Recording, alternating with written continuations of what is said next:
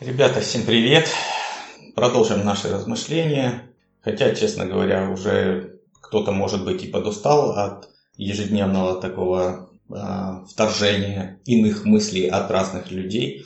Но, тем не менее, порядок есть порядок. И сегодня я бы хотел продолжить вот э, тему такой внутренней жизни, семейной и часть ее относится к тому, чтобы научиться разрешать конфликты, которые неизбежно возникают в условиях изоляции. И они могут быть разного уровня, и большие, и маленькие, и серьезные даже. И может быть кто-то э, начал глубоко копать, разбираясь там в каких-то прошлых событиях, кто-то э, подхватил какую-то бациллу пессимизма в этом смысле и не знает, как дальше выруливать. Ну, тем не менее, э, история жизни человечества не стоит на месте, и много уроков уже извлечено из подобного рода отношений. Поэтому э, хотел бы э, поделиться сегодня тем, что есть некоторые такие моменты, которые неизбежно разрушают взаимоотношения, и их стоит в большей степени, наверное, каким-то образом отодвигать в сторону и забывать, и, может быть, даже избегать, пытаться.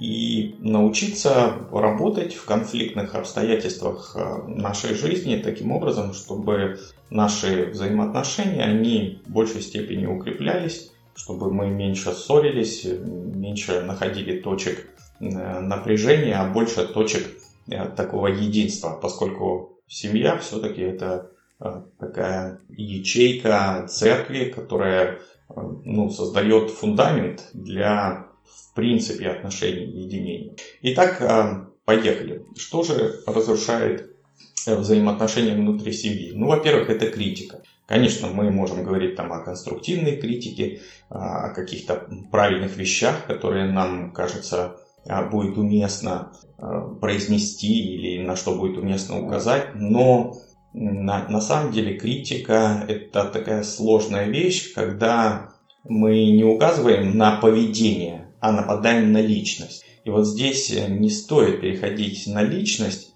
а стоит, наверное, больше говорить о своей рефлексии по поводу того, что ты переживаешь, и тогда критика будет звучать гораздо мягче, без перехода на личность. А вторая э, такая составляющая конфликтной ситуации Э, ну, это не составляющая, а просто состояние, в которое мы можем впадать периодически, можно его назвать как презрение. То есть комментарии, которые а, мы произносим в адрес там, детей, супруга, супруги, там, тещи или еще кого-то, вот они больше, наверное, с намерением а, как-то оскорбить, обозвать, какой-то появляется враждебный юмор, сарказм, насмешки. В общем, вот эти вот вещи, они деструктивны по отношению к семье.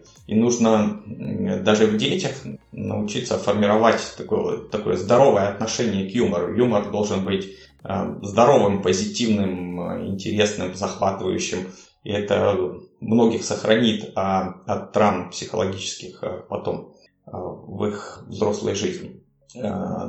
Третье, о чем бы я хотел напомнить вам, что у каждого из нас очень часто срабатывает такой элемент самозащиты, э, рефлекс, который э, обостряет э, борьбу и позволяет нам чувствовать себя невиновными. То есть мы как бы закрываемся внутри себя, но при этом состояние конфликта становится более накаленным, более обостренным таким. Поэтому не пытайтесь сделать себя невиновным и как бы на, на этом фоне выиграть, как апостол Павел пишет э, в одном из посланий, говоря, что а, станем ли грешить, чтобы умножилась благодать? Никак. То есть э, фактически это выглядит примерно так, что я пришел на э, вечеринку какую-то или там на званый ужин кому-то в гости, пришел в грязной испачканной одежде, чтобы подчеркнуть чистоту и красоту вашего дома и вашей одежды. Это идиотский, конечно, подход, но иногда мы используем этот э, психологический выверт нашего мозга, чтобы попытаться себя защитить так, таким образом.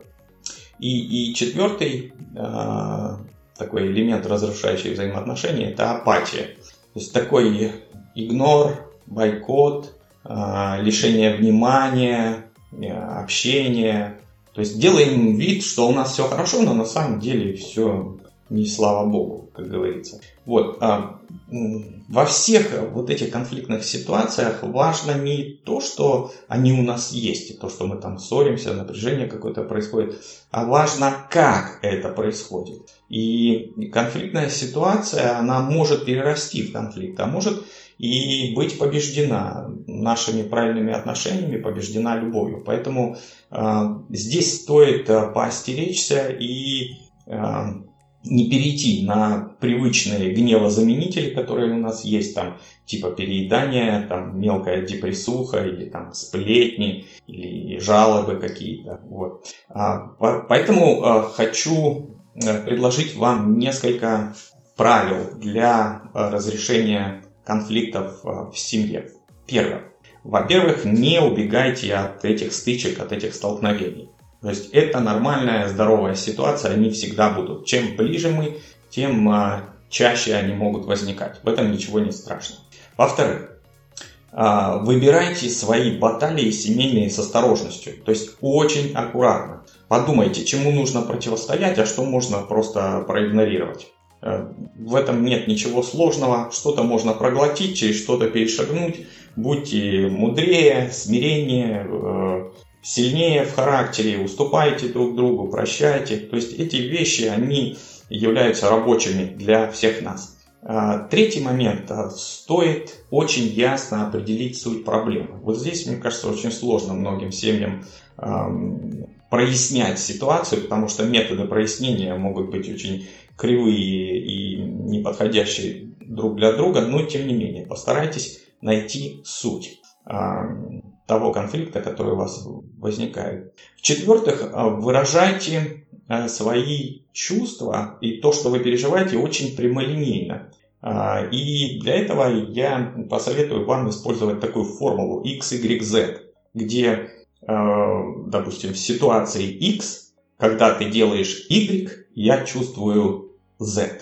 То есть говорите о себе, чтобы картинка была очень гармоничной, и выражала ваши переживания очень ясно и конкретно.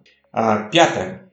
Э, попробуйте оценить накал своих чувств. Вот в этом смысле, насколько действительно вот в реальности вас это напрягает. И если это можно внутренними своими усилиями как-то погасить, то сделайте это и идите дальше.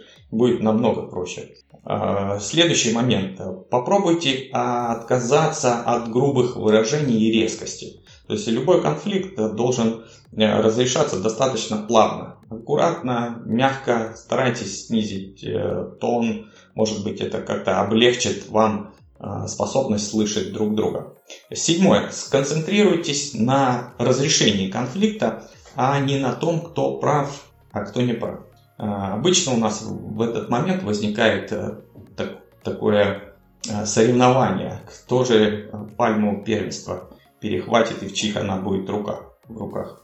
Вот, а поэтому попытайтесь э, не заниматься выяснением, кто прав, а кто не прав, а попытайтесь именно решить, поставить точку этого напряжения и его остановить. И, естественно, если вы не, не можете преодолеть это напряжение, то возьмите перерыв, остыньте немного, э, сбавьте темп, может быть, но обязательно как можно скорее вернитесь снова а, к обсуждению этого вопроса. Если а, в вашей семейной практике будет вот а, такой подход, то я думаю, вы достаточно легко будете справляться с повседневными напряжениями и научите своих детей не, не, не только двигаться так же, как и вы, но приобрести хороший иммунитет по по поводу конфликтных ситуаций в семье, когда многие вещи будут просто перешагиваться, преодолеваться